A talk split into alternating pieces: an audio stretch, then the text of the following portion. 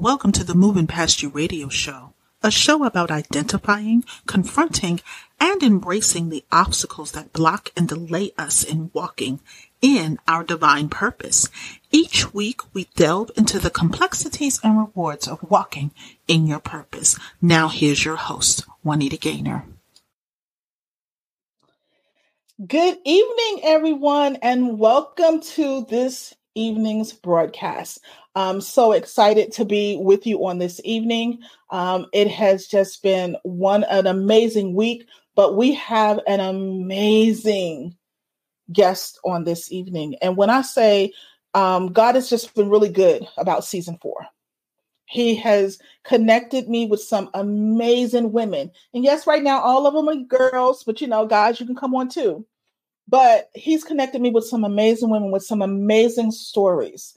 And how each and every young lady is just knocking it out, walking in their purpose, dealing and just effortlessly moving through life.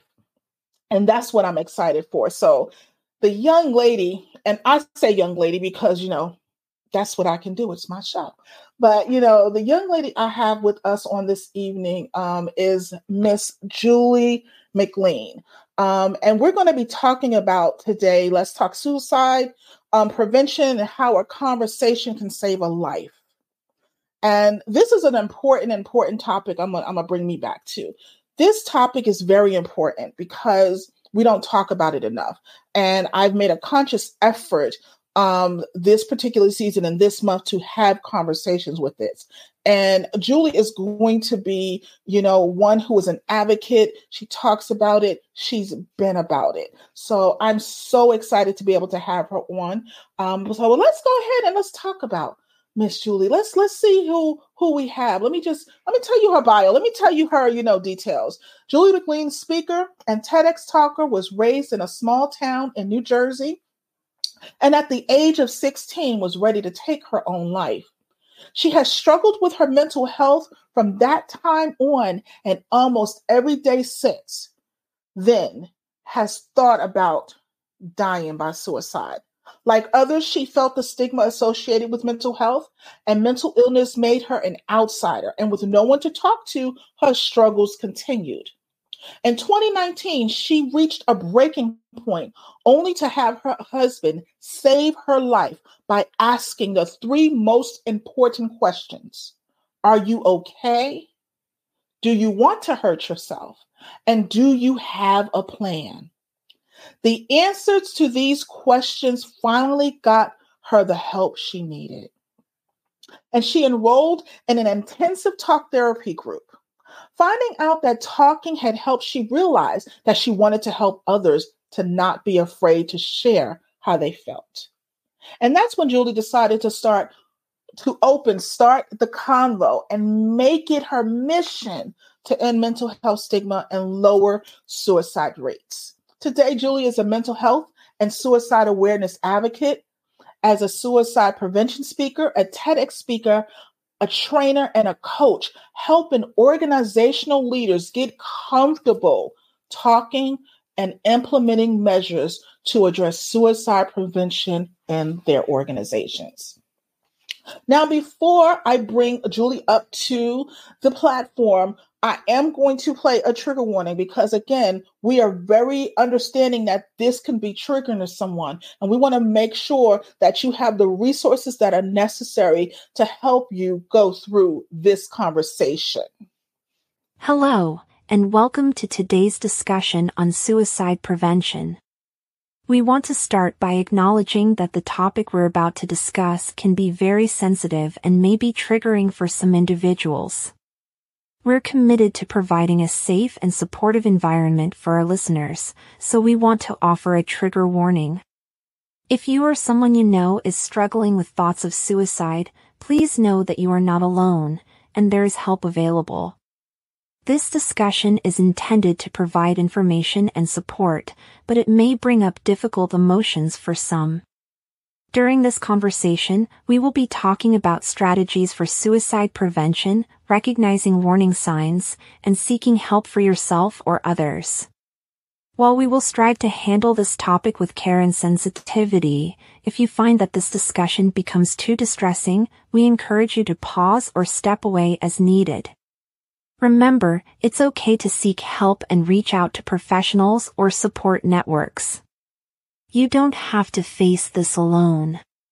If you or someone you know is in immediate crisis, please call your local emergency number or a suicide prevention hotline.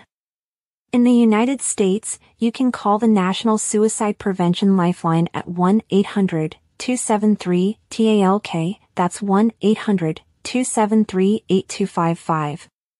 Thank you for joining us today. Let's begin our discussion with the utmost compassion and understanding for one another. And with that, I am going to bring up Miss Julie McLean. Hi, Julie. Hi, Juanita. How are you today? I'm doing really well. How are you today? I am doing very, very well. Um, like I said, I'm so excited to have you on board because you know, in our one-on-one and our talking about it, I just not only loved your um, passion, but your compassion. As someone who had walked through it, um, you really just impressed upon me um, the need to have the conversation. So I know I read some part, you know, in your bio and things like that, but I would like for you to um, lead us into that initial step on your journey to being what you are today? The beginning step of my journey started back when I was in a child, um, coming from a slightly abusive household. And that first realization that I did not want to be on this earth any longer because I didn't want to have to deal with the pain that was associated with what I was going through. Um, but for me, I was fortunate that I had this sudden realization that if I leave this world, what's going to happen to my family, and specifically my mom and my sister. And that carried on throughout the years. Um, it was not my last attempt to take my own life.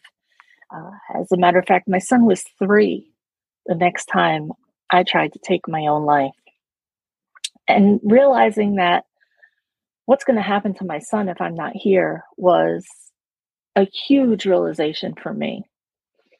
But I think the crux of my journey has all come down to the last four years when in 2019, my husband came home. I was crying hysterically and I told him I was going to leave. And he did not like that answer because we had a great marriage and have had a great marriage for over 30 almost 30 years. So it's it's been a lot.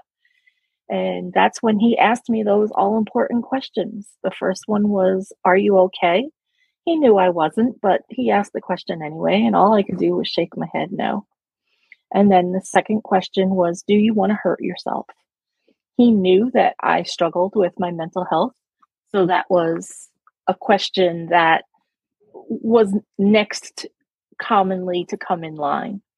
And I think the one that surprised me the most was Do you have a plan? Because I most certainly did. I had been planning for weeks. And for him to ask that question, it really was kind of really upfront in my face saying, Yes, this is really what I want to do.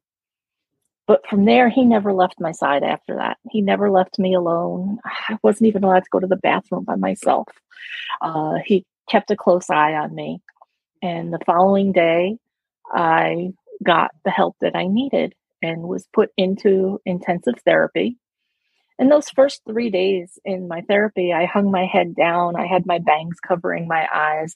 I didn't talk to anybody. I didn't look at anybody. I just stayed by myself. I was very isolated until I realized around the third day that all these people in this room are going through something very similar that I've just gone through and have been going through.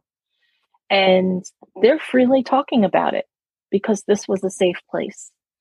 And that's when I started opening up and realizing that as I'm talking, I'm actually feeling better because people are understanding what I'm trying to say. And if they didn't understand, they asked questions, they never passed judgment. And that's what started it all, realizing that having the ability to ask questions without passing judgment and talking to people without that judgment made me realize that the stigma that's associated with mental health and mental illness is huge. And I have a little bit of a different take on this as well, because yes, I am a suicide survivor, but I also have a family member who died by suicide. So I kind of understand what he went through coming to that end part. At the same time, I understand what I went through. And the first thing I had to do to start this journey was get myself right get myself safe for me. Mm-hmm. Um, and part of that was learning how to confront the negative self talk that I had in my head and teaching myself how to relax, how to be calm, how to take control of me and not relying on the fact and not using the excuse that this is the way I was brought up, this is the way I have to be. Right. I don't have to be who I was. I can be anybody I want to be. It's up to me. And conquering that negative self talk that I always had in my head. Uh, I guess I shouldn't say conquering because I still deal with it all the time. but I think we right. all do at some points yeah. in time is deal with that negative self talk. It's it's because we learn the first words we learn are no when we're children. Yeah. So we're not naturally born into negative self talk we're actually taught it and we don't realize it until we go through something like I went through and realize had that realization that this is you know a big part of my challenge is to get through that negative self-talk. And so now I want to be the person that has that safe place for everybody else so that they can talk and they can learn how to talk and so that they realize that they're not alone because we right. all deal with our mental health. You know, some people deal with mental illness. I have my own diagnoses of mental illness. However, the rest of us, you included, and my family, and anybody else's family, we all deal with mental health challenges on a daily basis. Yes. So why is it so hard for us to talk about it? So that right. that's basically you know where this all came from. Amazing. Amazing. And and um and listening to you the one and even in reading your bio that one question are you okay? I don't think how many people understand how important that question is because it can it can snap you back to reality really quick because in a moment you realize somebody actually cares or has asked, Are you okay? Because I know that was a turning point for me, even in my healing. Yeah. I, I have to say, though, that asking people if they're okay has been very passe over the years. Oh, yeah, yeah I'm fine. No worries. You know, I'm, I, I'm just, yeah, I'll, things will be fine. I tell everybody if you're asking, if you notice that somebody really isn't okay and you ask them and they say, Yeah, I'm fine, and that's gnawing at you on in your gut, don't take yes for an answer. Push that a little bit more and say, you know, I'm seeing a little bit of changes in you and you know the way you're reacting to things and you just seem sad. You know i, I really want to make sure you truly are okay. I don't want you to just tell me you are for the sake of you are. I that you're not. I'm just tell me that you truly are okay. Right. And I'm glad you went deeper into that because that is true. Like sometimes we just take people's word that they're okay and our and our gut is telling us something's wrong, but we just never follow through with it. Um, and thank you for emphasizing the importance of going deeper into that because again, that's where many we lose many people not going deeper into the conversation that is needed. So, what I want to ask you is say you're working with an individual or you know someone um, and they're going through challenges. Help someone who wouldn't know what to look for, or you know, even if they was to ask the question and they got the answer and they thought it was okay, how would you um, help them begin to see those flags and see the opportunities to actually be there for someone and make sure, and, and work to save their life potentially? Yeah, so some of the flags are subtle and some of the flags are really in your face. But some of the subtle flags would be you're scheduling time to be with this person and at the last minute they're canceling. And it's not just once, it's twice, three times, four times. Um, they're just always saying, Oh, I'm just not feeling good. I, I, I'm going to pass this time. Some of the other things are I, I was the one who did this a lot. All my sick days used to be taken in January, February, and March, the typical winter, because seasonal affective disorder. I get depressed during that time of the year because everything is gray, unless you live here in Florida like I do now. Now I don't have so many problems with that because right. you know, unless we're going through severe weather for a couple of days, I'm usually pretty good when it comes to that.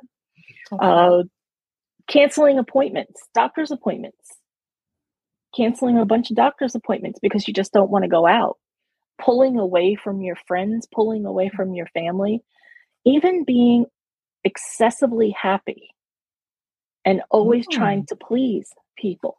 That was wow. me. I was the people pleaser. I would I, I would be down and my shoulders would be down and my face would be down and then i would have to go to I, I I was a Toastmaster. So I would go to Toastmasters meetings every other week.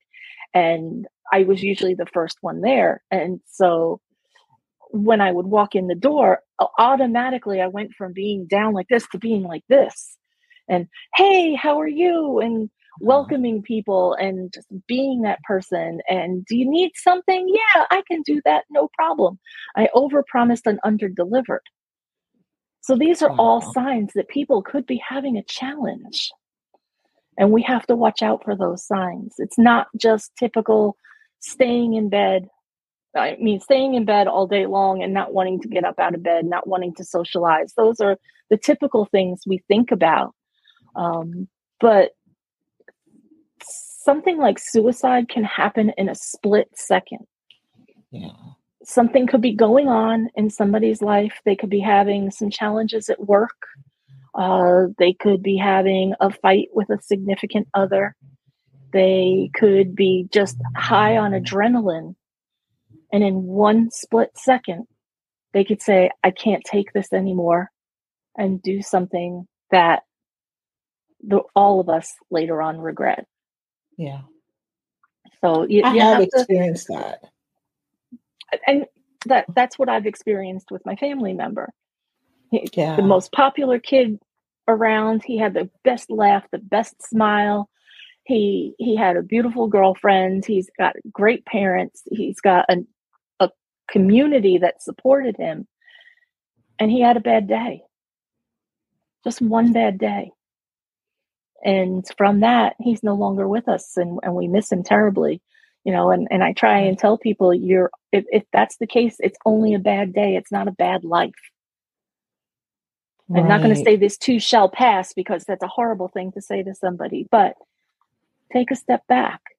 Realize it's only a bad day. Yes. and you can get through this. Yeah. And to echo that you're absolutely correct because i can have like horrid days and just imagine for someone who just isn't even well equipped um, as someone who works with trauma you know patients and clients they're so accustomed to just not feeling and that one bad day is the one day that they feel they can't take that feeling and take that emotion and they're like i'm i'm gonna check out for real if this is what this feels like and again no one said anything no one paid attention you know sometimes we get that inkling in our gut, like something's not right. Like that, that's what we call the spidey sense, like little kids call it the spidey yep. sense. it's, it's, something goes off that just doesn't and i think what has happened and you can go deeper into this if i'm you know missing it what's happened is that we have become complacent and we have become we've gone from you know uh a society where everybody hustled and kept to themselves. Until now we're in this middle part where you know i call like gen x i'm a gen xer and we're in between the caring for the parents and then still caring for the children and then trying to and, and identifying that we really have mental health issues but we've created a microwave society in some aspect that everything is handed to them and if you get it. And so when someone gets that disappointment of not having what they wanted now it's just like you know it's taking them off the deep end and derail so we don't we don't pay attention to mental health because we say oh it's just someone acting out because they didn't get their way or oh they'll they'll be okay one day or whatever. Um, what i want you to um discuss is when you founded start the convo well what was was there any obstacles any that you had encouraged oh, in doing that well, in 2020 is when I I went dug into myself to figure out, you know, what I needed to do to fix me. And once I was able to do that, um, believe it or not, I did this the first three months of 2020, and then the world shut down after that. So it gave me a longer time to deal with it.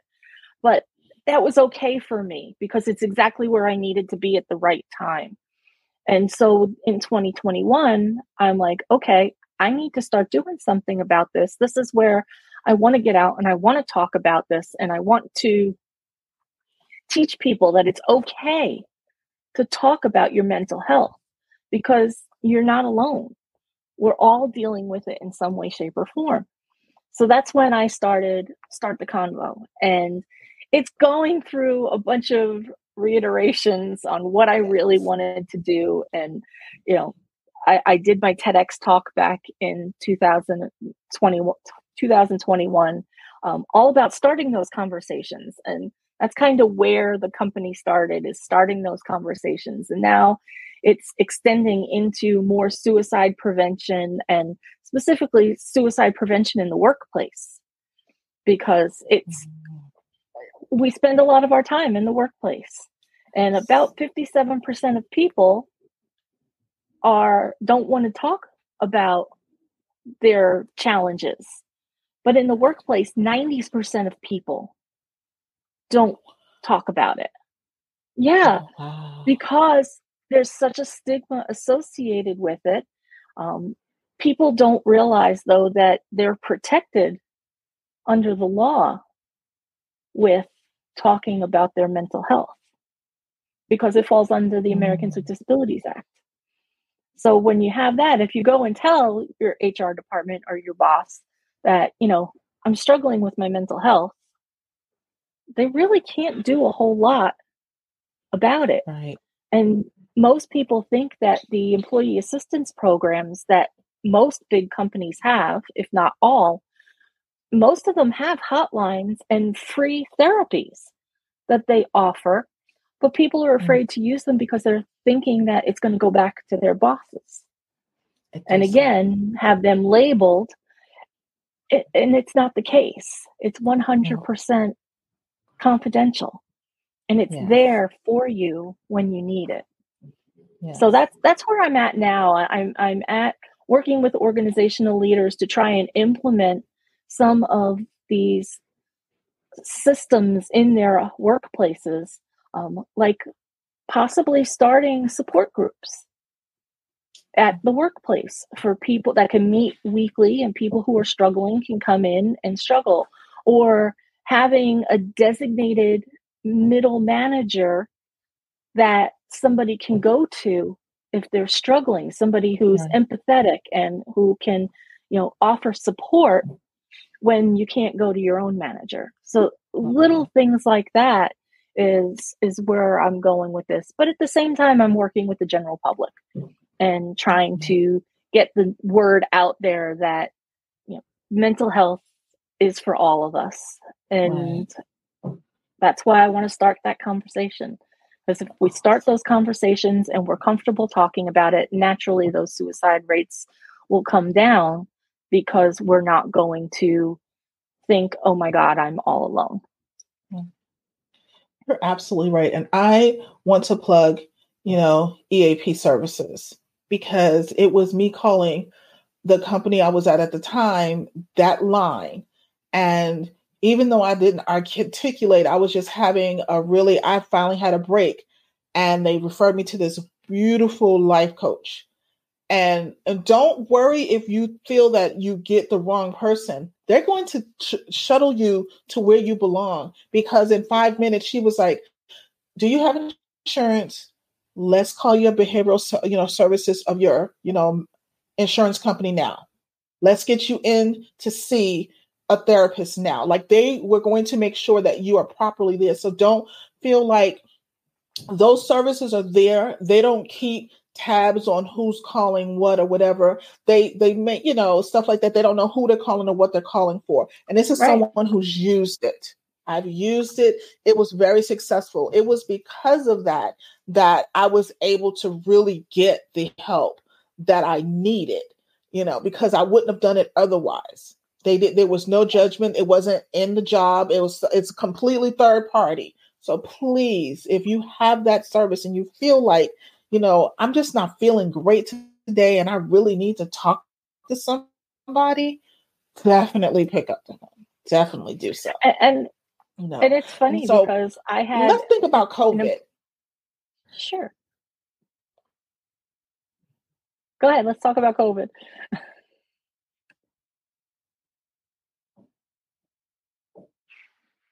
No, I want you to finish your statement because I think I'm, I'm gonna love what you're about to say because I think I know where you're segueing into. What I was going to say is, I worked in a company that had an employee assistance program, and I never used it, but I referred other coworkers to it.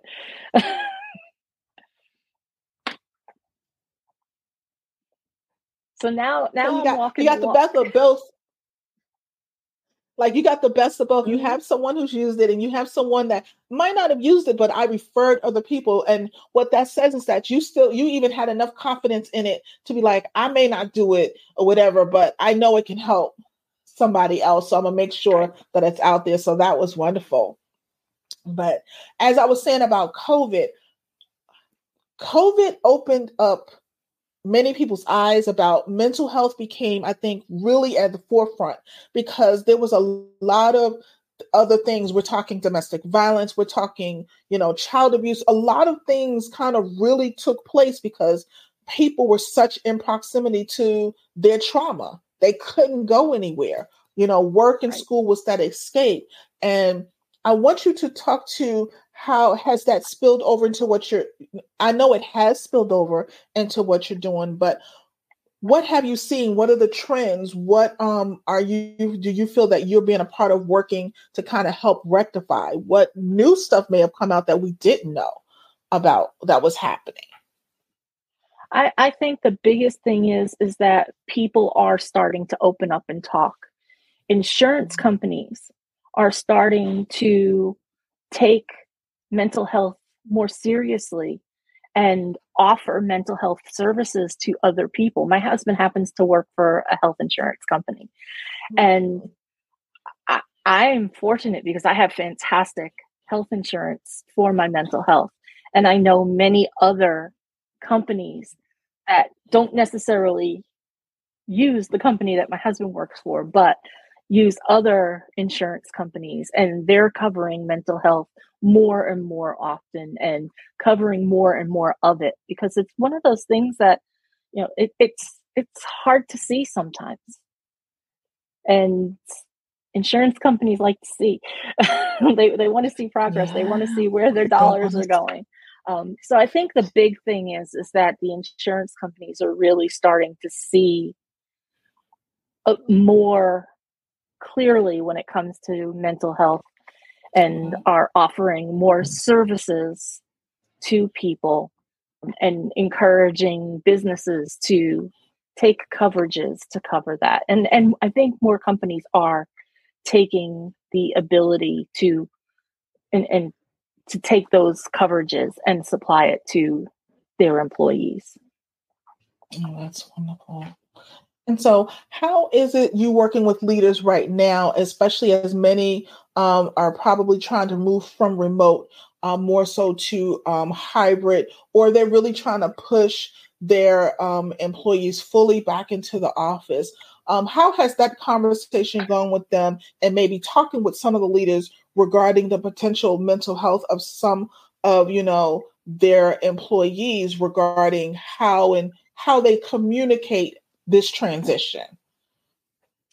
I think I know some companies that have told their employees that working in the office does not mean that you can't you doesn't say that you have to work in the office working from home is an option and if it helps your mental health or if you have you know an underlying condition they're they're very receptive to working from home. There's other companies though that aren't as receptive and feel like they're getting better better productivity out of their employees being at work.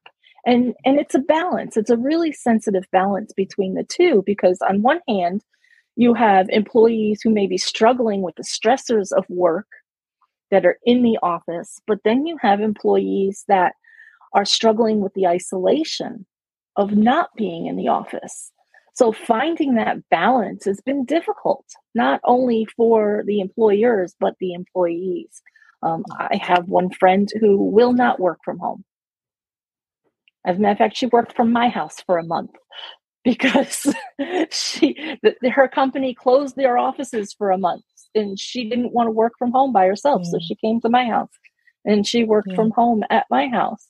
Um, I have another person who, you know, has some underlying problem uh, challenges that she is not comfortable going into the office as often. So she'll go once a week or twice a week. My husband still only goes once or twice a week but that's okay because the boss the business leaders say if you need to work from home you can work from home so and i think it's given people the ability also to take care of their families better uh, i know some people who live in my area who have moved to other parts of the country without losing their jobs and one of them had moved to another part of the country to take care of an ill parent. Another one moved to another part of the country just because they like the weather better. so, so right. there's so much more flexibility now, and and be, having that flexibility really helps when it comes to your mental health in the workplace, and it lowers those stresses. And that's the one thing I would stress to most companies is have that flexibility for your employees to work from home or not work from home or take some flex time if they need it because um, yes. not everybody functions well you know doing certain things and and sometimes they need to take some time and step back from what they're doing and right. just say okay well you know i'm having a really bad morning i'm going to call my boss and say hey i'm going to come in an hour or two later i'll work an hour or two later and if you have flexibility like that, I mean, there's not many jobs where you do need to be there nine to five, in my opinion. Right. Yeah, that's correct. Others might think differently, but I'm speaking from my point of view only. Um, yes. Because if I can't work nine to five, Jane can work nine to five, and I can work 10 to six, and Joe can work 11 to seven. And so there's right. rotations around everything. Right. Absolutely. Oh, I know I've been seeing some promising, you know, results because I know for me, I am like an introvert. So for me, COVID was a blessing. Even though I still had to go in, you know, to the office or whatever, I still had to go in. Um, I think it was like two or three times a week, but everyone else didn't. But it was a blessing for me. Like, I don't have to go out. What? Me and Instacart became friends. I don't have to go to the grocery store. Fine. But I realized that I have other I have other friends who struggle with that. They need the interaction. And so I was grateful to see the conversation begin to really be had, not only amongst, you know, employers, but amongst each other. I think that's what we were missing is maybe having the commonality because COVID allowed everyone to begin to talk amongst themselves and realize, like, wait a minute, we kind of messed up over here and we really need some help. Like, you know, is that something you've seen as well? Like, they really have started to talk about I am really not okay. I may not know what to do with it, but I know I'm not okay. Is that a conversation? Yeah. Is that a pattern you've seen? Yeah. I, I, yeah. I've seen it in my own circle. Uh, I, I do have a circle of girlfriends that we get together once a month. And it started all because somebody was struggling and we wanted to support her. So we started getting together once a month. And, and as a matter of fact, I was just on a text text thread today with that circle of women. And we're getting ready next weekend to get together again because a couple of us are struggling. So it, it's nice to see that people getting together. It's nice to see sports come back because now the kids are playing sports. My husband is gone every other Sunday to the football game, thank goodness. I get my my own personal time now instead of sharing my time with him. yeah. But that's okay because I, like I said COVID was good for me. It, but it wasn't good for everybody. There are people who are more extroverted who need that companionship and need that interaction and people who are extroverted who lost that intro that interaction now all of a sudden are really struggling with their yes. mental health and things are starting to get back on pace for them.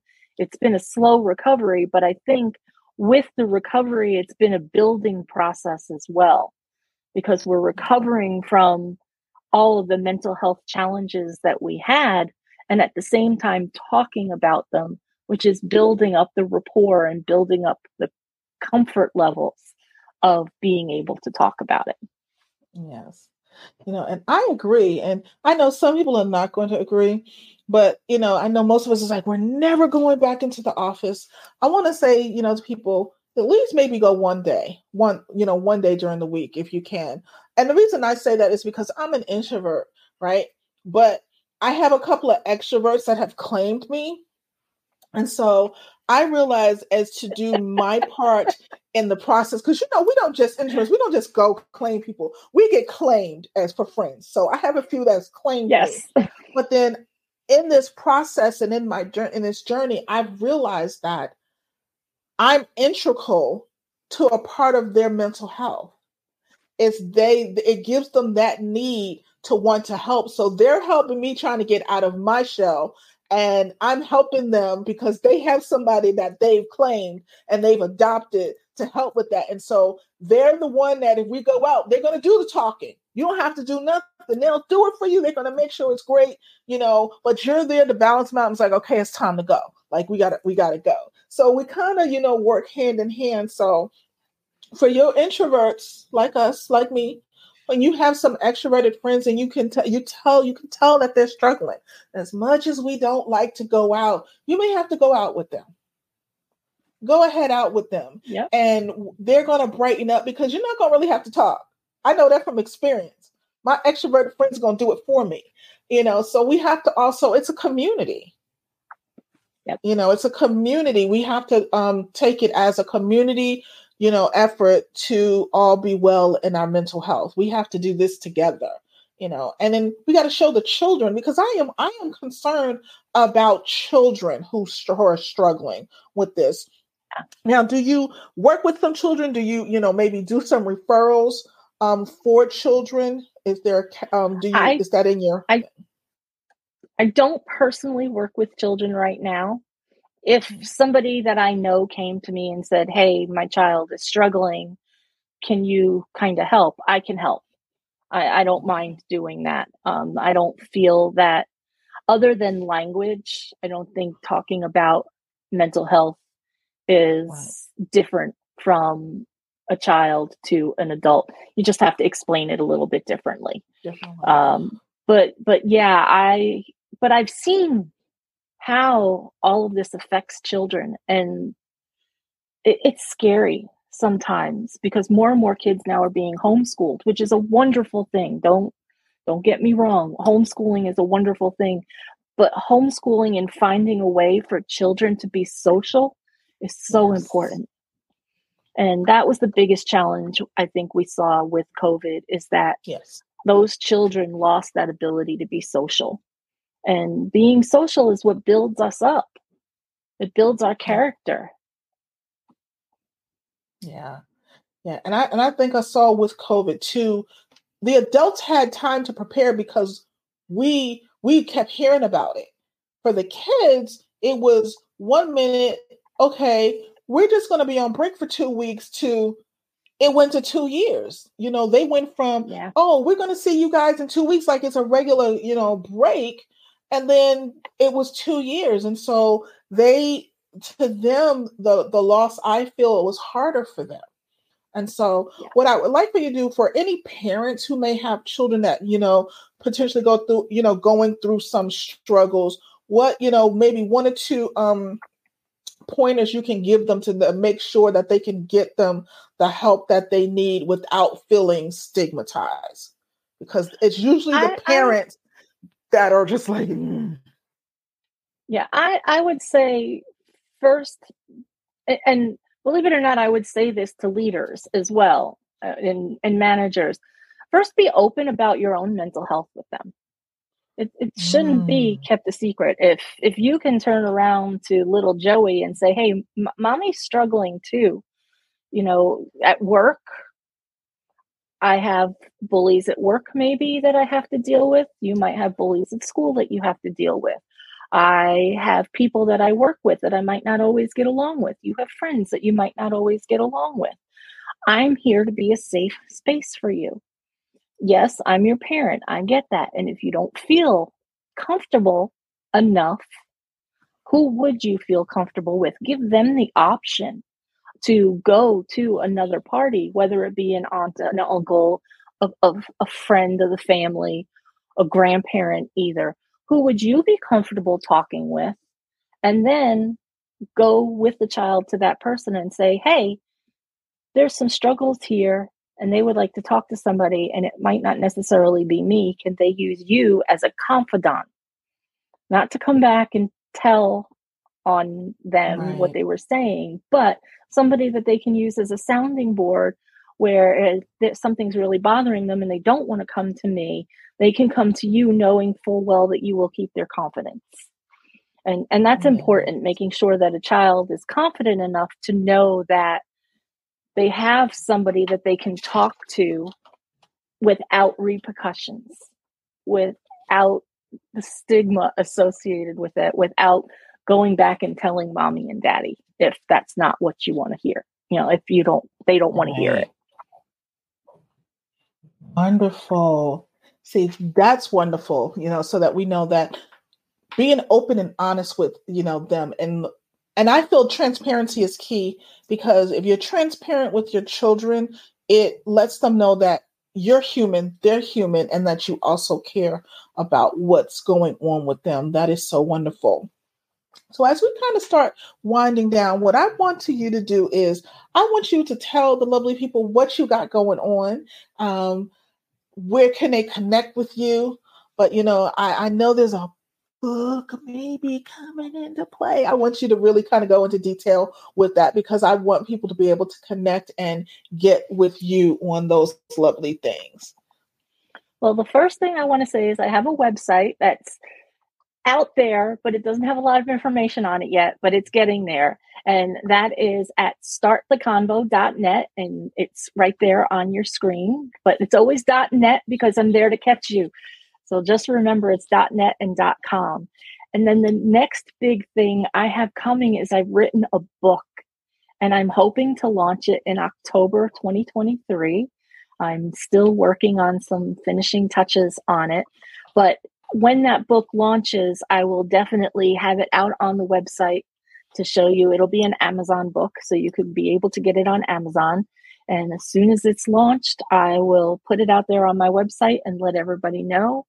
Uh, my website also has links for Facebook, LinkedIn, and TikTok that I post things to. If you're the type of person who struggles with gratitude on all three of those platforms Facebook, Instagram, and and TikTok, I have done a gratitude journey, which is a, a day by day, and it I think it lasts like three months.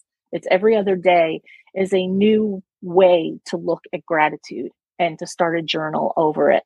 Um, so I would encourage people to go out and check that out, especially if you were like me or are like me when I had my mental health crisis. I could not find gratitude even in waking up in the morning. So it's important to find gratitude. And now I find gratitude daily. And this gratitude journey that I did really helped me. And you can find me on LinkedIn as well. And I post a lot of stuff for business on LinkedIn. And there's my LinkedIn link right there. And that's other than going out and talking to people. And tomorrow I'm going to be at a mental health walk for NAMI, the National Alliance on Mental Illness. I'm going to be there tomorrow in Jacksonville, Florida. So if you're listening in Jacksonville, Florida, and you want to stop by and see me, go ahead. I will probably be at a registration desk somewhere helping them out. Uh, but that that's that's it. Otherwise, I'll be on somebody else's podcast talking about mental health. You'll always find me talking about mental health.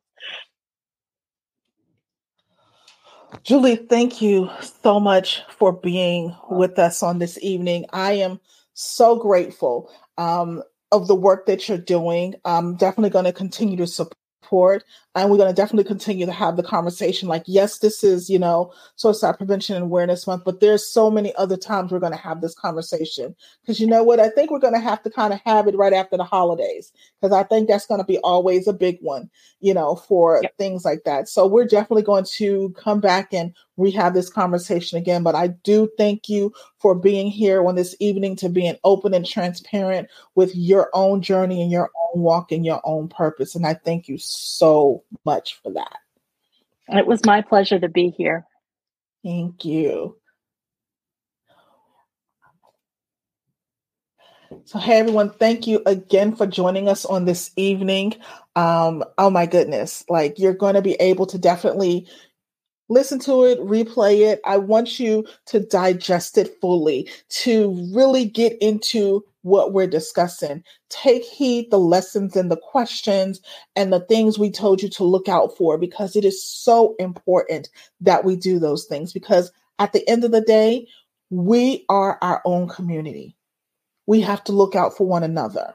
And if someone's not okay, we need to take that initiative and make sure and take those extra steps because those extra steps can mean someone's life.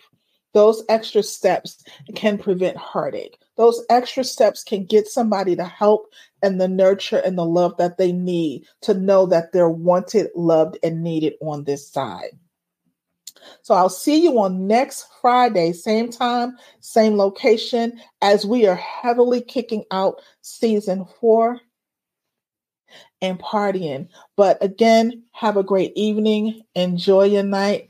And remember, be blessed and be kind in everything that you do. Thanks for joining us this week on the Moving Past You radio show. Make sure to visit our website at www.movingpastyou.com where you can subscribe to the show on iTunes. If you found value in the show, rate us on iTunes or simply tell a friend about the show. And be sure to tune in next Friday for our next episode. And remember to always be kind in your word, your thought, and in your deed. Be blessed.